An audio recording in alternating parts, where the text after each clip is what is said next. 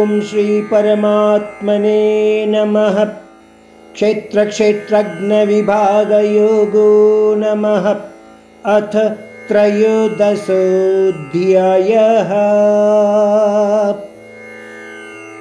अर्जुन उवाच प्रकृतिं पुरुषं चैव क्षेत्रं क्षेत्रज्ञमेव च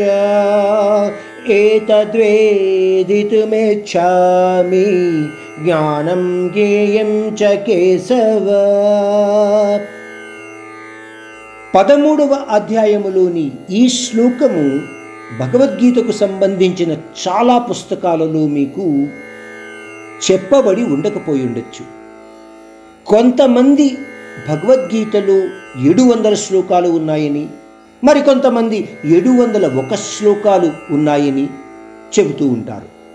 పోతే ప్రతి అధ్యాయము అర్జునుడి ప్రశ్నతో మొదలవడము సహజంగా భగవద్గీతలో జరుగుతున్న విషయం కాబట్టి ఈ అధ్యాయము కూడా మనము అర్జునుడి ప్రశ్నతోనే ఆరంభం కాబోతోంది అన్న ఉద్దేశ్యంతో ఈ శ్లోకాన్ని కలుపుకుని మన వ్యాఖ్య ఈ అధ్యాయంలో చెప్పుకుందాము.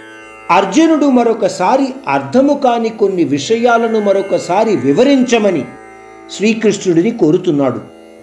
అంటున్నాడు కృష్ణ అంతకు ముందు నువ్వు చెప్పిన కొన్ని విషయాలు నేను పూర్తిగా అర్థం చేసుకోలేకపోయాను. అందువలన మరొకసారి ప్రకృతి పురుషుడు క్షేత్రము క్షేత్రజ్ఞుడు జ్ఞానము అంటే నేర్చుకున్న విషయం అలాగే జ్ఞేయము అంటే తెలుసుకోదగిన విషయము గురించి నాకు వివరించు.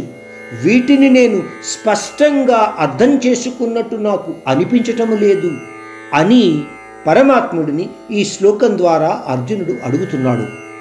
పోతే పదమూడవ అధ్యాయంలో ఆ పరమాత్మ రూపమైన కృష్ణుని వివరణ అంటే క్షేత్రము క్షేత్రజ్ఞుడు అన్న విషయం మీద పూర్తిగా వినే ముందు ఒకసారి మనము పన్నెండు అధ్యాయాల ద్వారా ఇంతవరకు ఏమి తెలుసుకోగలిగాము అన్న విషయాన్ని కొద్దిగా పరిశీలిద్దాము మొదటి ఆరు అధ్యాయాలను కూడా మానవుని యొక్క నేను నా సంబంధితమైన విషయం మీద జరిగింది.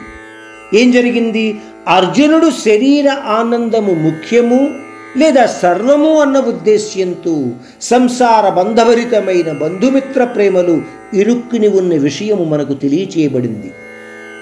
శ్రీకృష్ణుడు అంటాడు అర్జునుడితో నా శాశ్వత తత్వము ముఖ్యము కానీ నశింపబడే ఈ శరీరము కాదు. ఈ విధంగా పరమాత్ముడు నెమ్మదిగా ఒక మార్గదర్శకుడిగా అంచెలంచెలుగా కర్మయోగము కర్మ సన్యాస యోగము ఆఖరికి ధ్యానయోగం ద్వారా తన యొక్క తత్వరహస్యాన్ని అర్జునుడికి అర్థము చేసుకునే విధంగా తెలియచేశాడు. ధ్యానము లేదా ఆత్మ సంయమ యోగము మార్గం ద్వారా నేను అనుకుంటున్న నేను శరీరము కాదు అని కేవలము శరీరము మనస్సు బుద్ధి యొక్క సాక్షి మాత్రమే అని గ్రహించగలిగేలా వివరిస్తాడు అర్జునుడికి. ఇంక మిగిలిన ఆరు అధ్యాయాల ద్వారా మనము నివసించే ఈ బ్రహ్మాండము యొక్క నిజమైన రూపాన్ని తెలియచేసేలా వివరింపబడింది.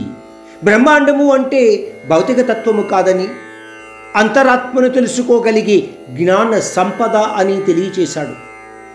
ఈ ప్రకృతిని కూడా అపర మరియు పరాప్రకృతులుగా వివరించాడు.